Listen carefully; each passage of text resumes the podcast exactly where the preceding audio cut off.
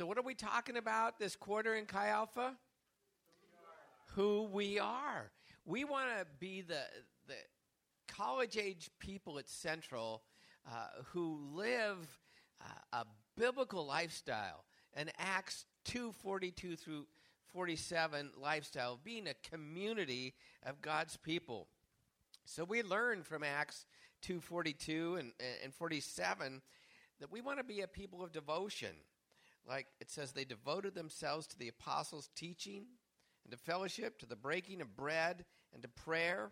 And I love that because there's a theology of eating in there, which I believe in, hence the pie. And then there's verse 47 praising God.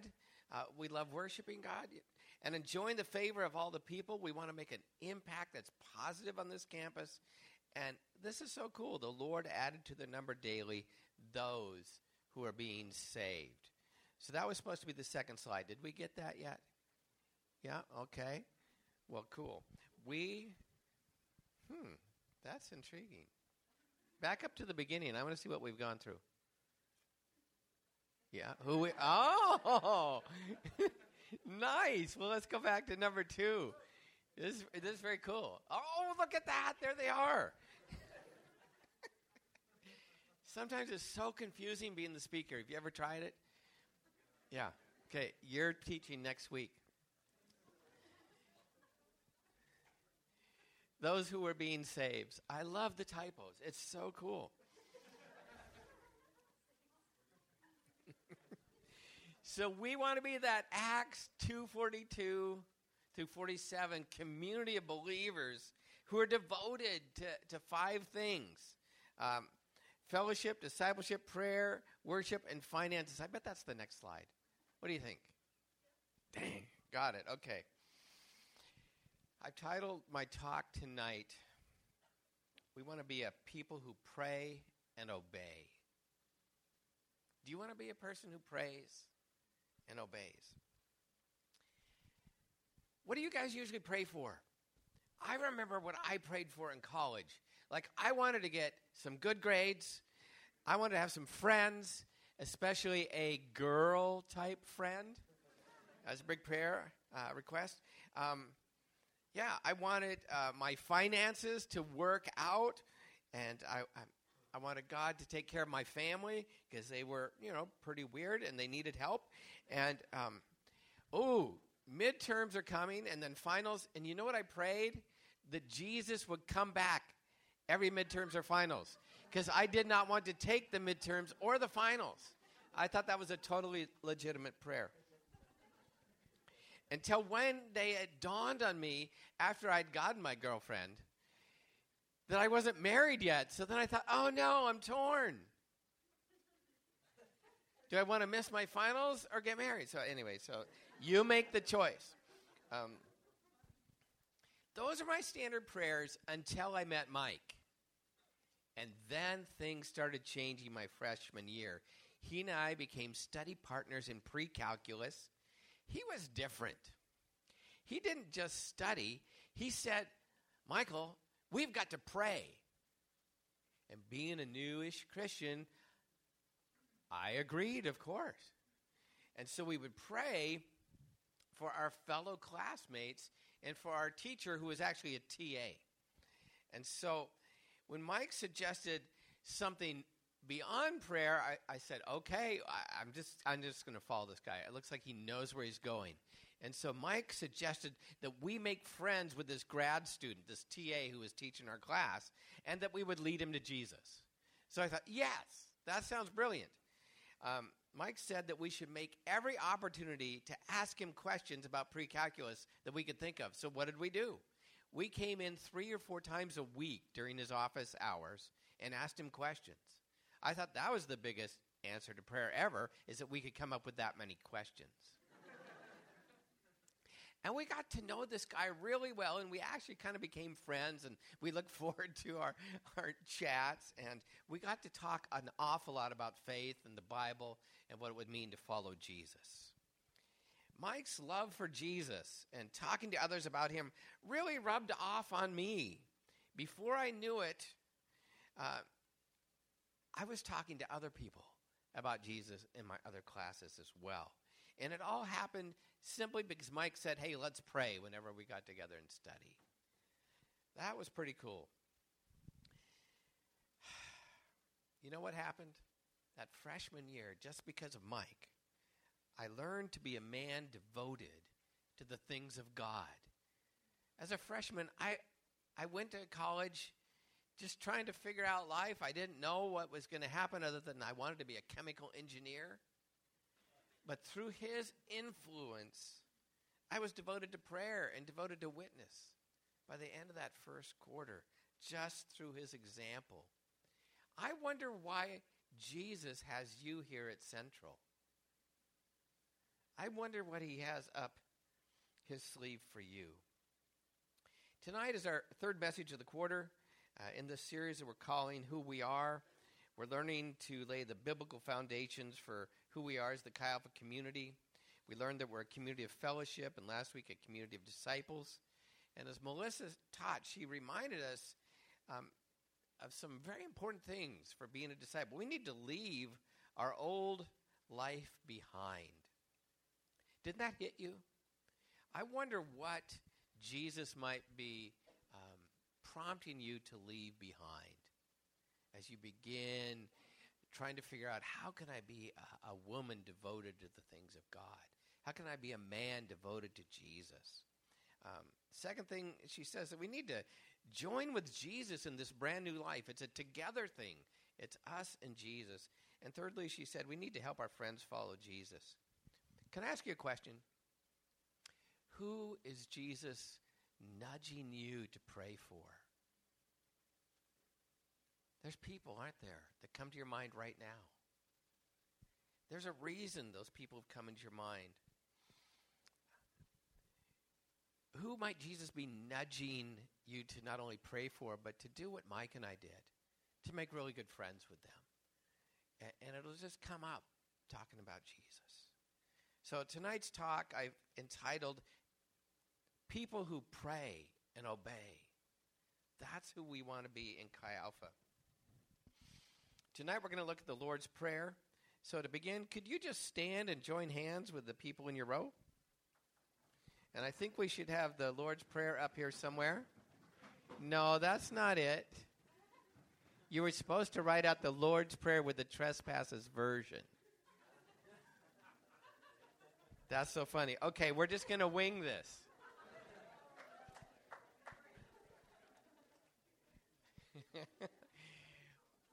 okay, be brave. We're just going to say say try to follow me. Or just make it up on your own.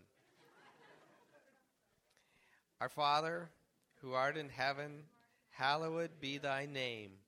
Thy kingdom come, thy will be done on earth as it is in heaven.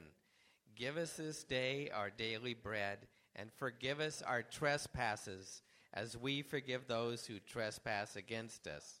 And lead us not into temptation, but deliver us from evil.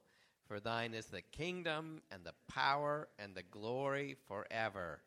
Amen. Oh, you guys nailed it.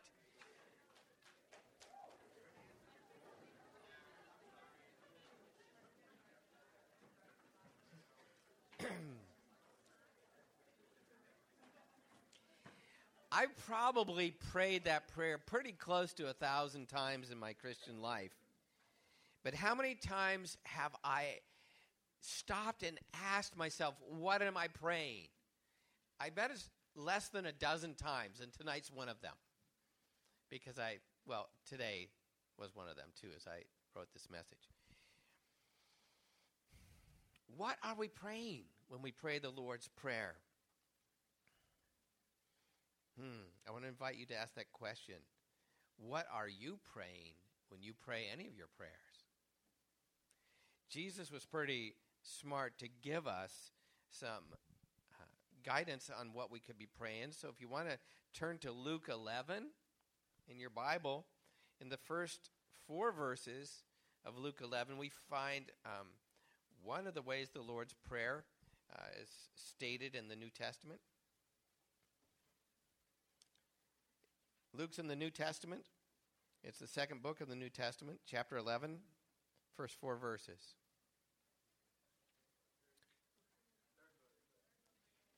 Matthew, Luke, Mark. Third book. Okay, it was a test. One day, follow along. One day Jesus was praying in a certain place. When he finished, one of his disciples said to him, Lord, teach us to pray, just as John taught his disciples. That'd be John the Baptist. He said to them, Okay, when you pray, say, Father, hallowed be your name, your kingdom come. Give us each day our daily bread.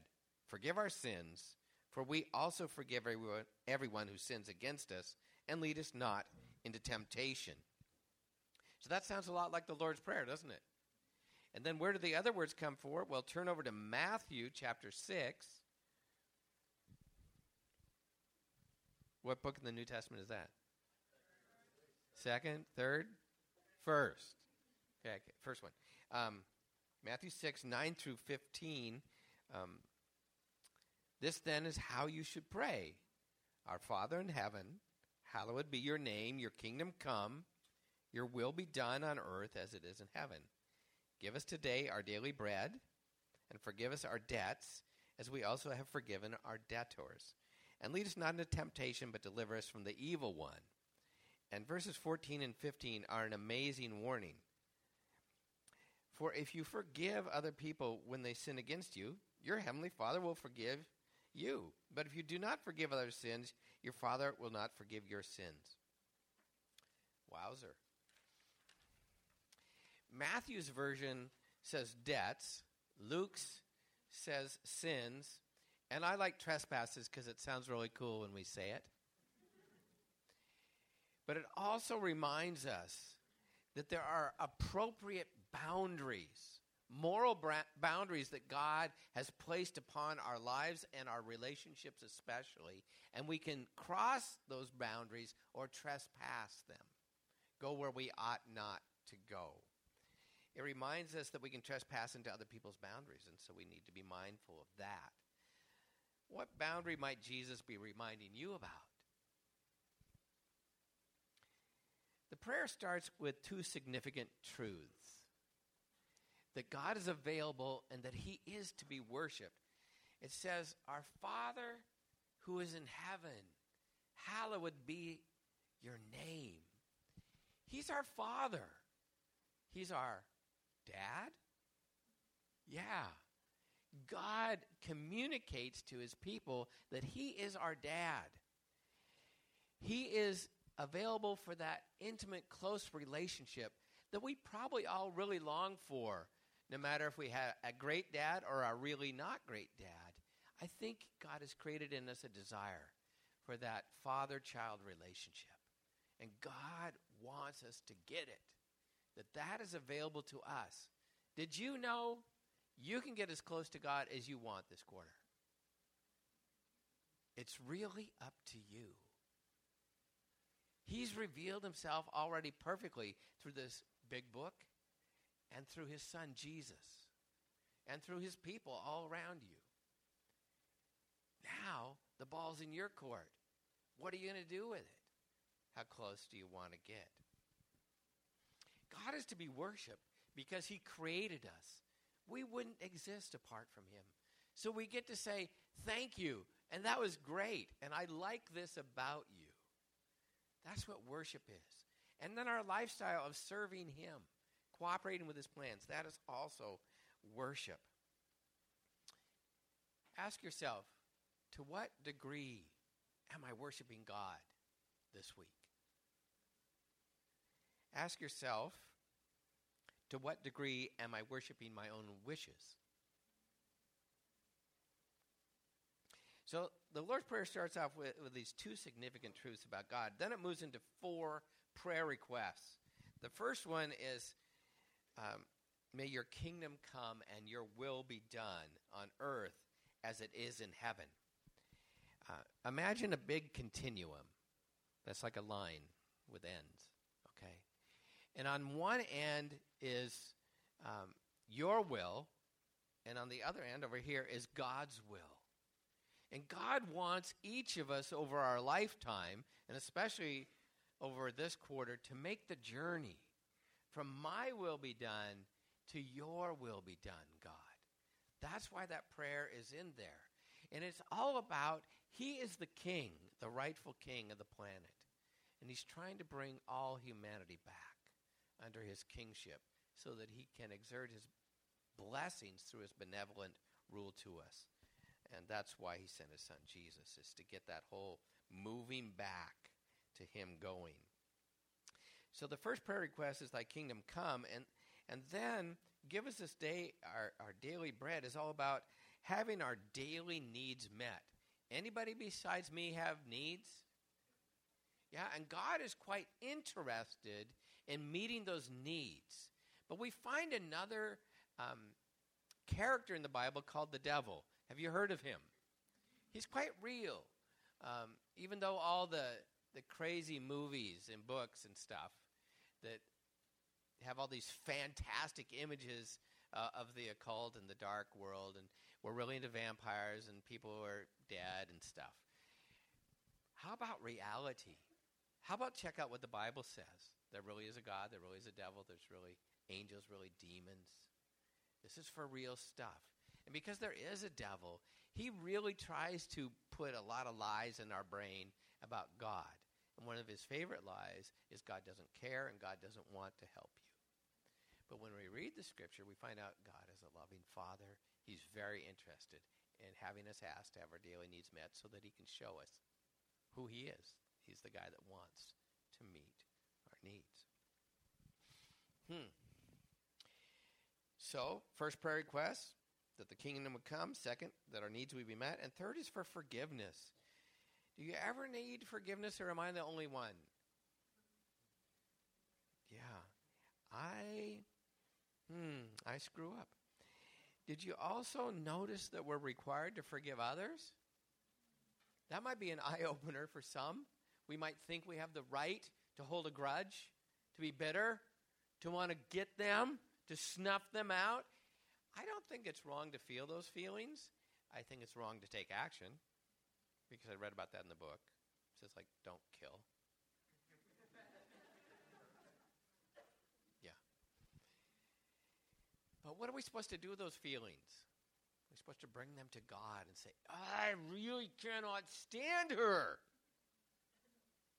And God says, I know, I can't either.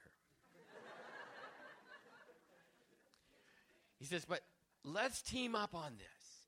Maybe if we both can forgive her and love her, it'll have an influence and she might realize what she's missing. I think that's God's big plan.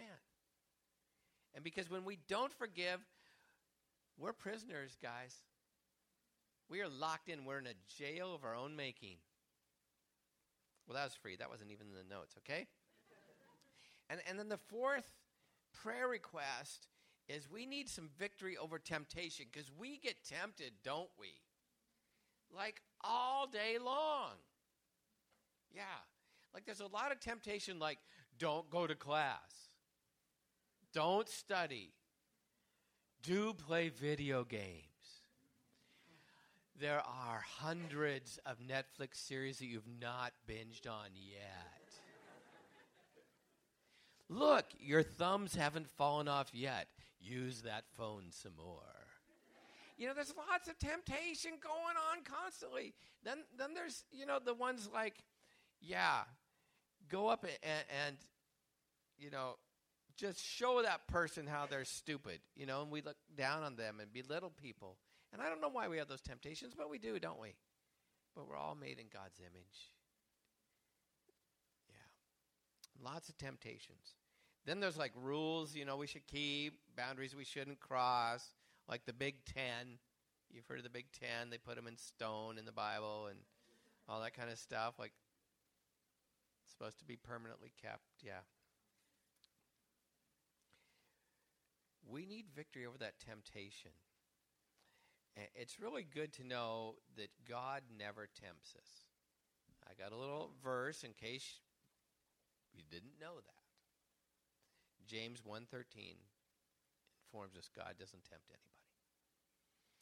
I've got temptations. I have frequent temptations. I bet you do too. Uh, my number one temptation is I want to feel better. Yeah, I want to feel better. I'm all about my feelings. And so usually I do stupid things like I overeat to feel better because I feel great for the moment, and then I look down. I say, dang, what shirt am I actually going to fit into to stand up in front of Chi Alpha? uh, or I'll over entertain myself. Nobody ever does that, do you? I don't want to think about all my problems, so I'll just, you know, I'll just look at a screen. Yeah. I, I think my other temptation is I get really easily frustrated. Anybody else? So, you know what I do? I don't patiently pray. I just complain. I do remember a verse in Philippians 2 that says, do everything without complaining. I hate that verse. so, what are your usual temptations? How about a great verse to help you overcome temptation? Want one? Yeah, that was the correct answer. Okay, um, 1 Corinthians, you can even turn there in your Bible. 1 Corinthians 10, verse 13. And this is a doozy. It has gotten me all the way through my freshman year in college to now, my senior year. Okay, no, that was a joke. Um, 1 Corinthians 10 13 says some very true things. And when I'm able to bring this verse back to my mind when the temptation comes, it really helps. It says, No temptation has overtaken you, Michael Mowry. See, my name's right in there. Did you notice your name's right in there? No temptation has overtaken you, your name, except what is common to mankind. You see, you don't have a unique temptation. You're not the only one who is, has this temptation and it can't be beat because it's unique. It's more powerful than any other temptation. That's just not true. All temptations are common. And God is faithful. He will not let you be tempted beyond what you can bear. Oh, but it'll feel like it. It will really feel like it. But when you're tempted, He will provide a way out so that you can endure it. It might feel like you're in a burning house, but He will slap you around and say, The door's over there. Run. Okay? I'm not saying this will be easy, but this verse has really helped me. So I encourage you, get that one stuck in your head. Uh, maybe put a big circle around in your Bible right now so you can find it again. That'd be great. So, from the Lord's Prayer, what do we learn that God desires for his people? That he wants us to be people who pray and obey, who get this stuff into our lives. Number one, prayer is a cro- close relationship with the Lord, prayer is worship. We've got to learn to decrease in value and learn to increase God in value till he's number one. Prayer is asking for God's kingdom and will to be done, not our own. Prayer is asking God to meet our needs. Prayer is confession, asking for forgiveness. Prayer is also granting others forgiveness. And prayer is spiritual warfare. It's how we combat temptation. Now, I'm going to say something that most of you probably have never thought of before. So I hope that you'll think of it because I say it. Um, I think it was the Lord Himself who said it to me. Most of us are familiar with us asking God for things, right? But are we familiar with the idea that God asks us for things when we're praying? When we pray, most of us are thinking, I should ask God for something. But I want us to make that big shift. When we pray, let's learn to hear what God is asking from us. Wow. How does God ask us? Well, in, in His Word, in the Bible. If we're a people of devotion to prayer, we better be reading the Bible to see what it is He wants us to pray, what He's asking of us. This is where we get to know God, is through the Bible. Did you notice as we went through the Lord's Prayer that there were seven things He asked of us? Did that occur to anybody besides me? Just occurred to me for the first time today. He's asking me to treat him like a trustworthy dad. He wants me to call him my father. He's asking me to worship him as my God, not just the God. He's asking me to join him in bringing his kingdom to everybody on the planet. Like I was beginning to learn from Mike that freshman year. And isn't that what we're supposed to be doing for everybody on this campus? He's asking me, he's asking us to let him meet our needs. Anybody besides me have some pride? I got this. Anybody been taught by parents? Uh, you better get this. You're on your own, kid. Quite contrary wise, God wants us to learn to ask Him and let Him meet our needs. He also asks us to confess to Him our screw ups and allow Him to forgive us because He really wants us to have a clean conscience. He's got a brain scrubber. When we confess, He'll just clean out our brain, take away shame and guilt. Hmm. He wants us to allow Him to coach us through our difficult times uh, of taking responsibility for our sins and also for forgiving others theirs. And He wants us to ask Him for the ability to win the battle with temptation. Wow. Does this blow your mind like it blows mine? That in prayer, God is asking me for stuff? In prayer, God is asking you for stuff.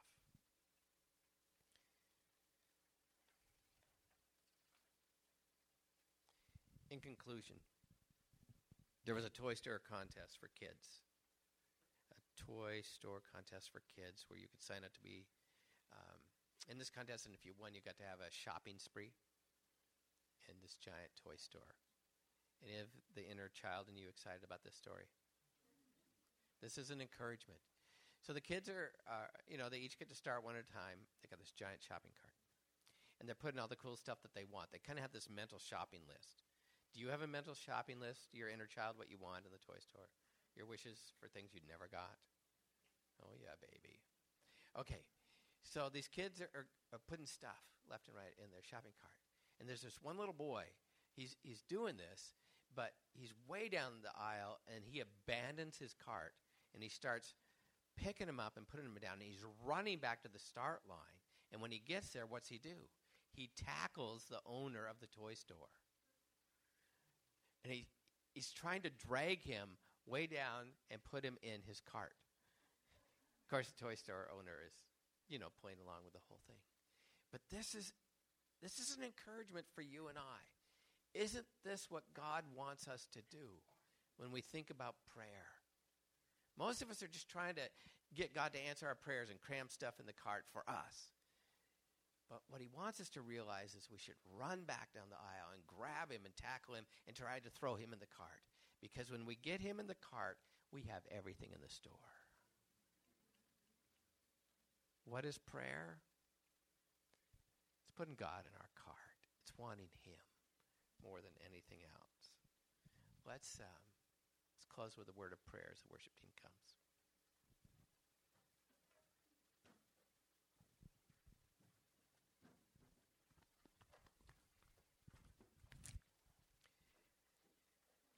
God, thank you for making yourself known to us through the Bible. Lord, all of us in our own way have our own definitions of who you are. And Lord, I pray over the course of this quarter, our definition of you will get more and more biblical and become less and less of the eclectic um, mix of all the things we have ever thought you are. Help us to get accurate and biblical in our concept of you. Help us to realize how much you love us. Help us to get that prayer is a two way conversation and you're asking stuff from us and you want us to ask stuff of you. Lord, receive our worship tonight, we pray. In Christ's name. Let's stand.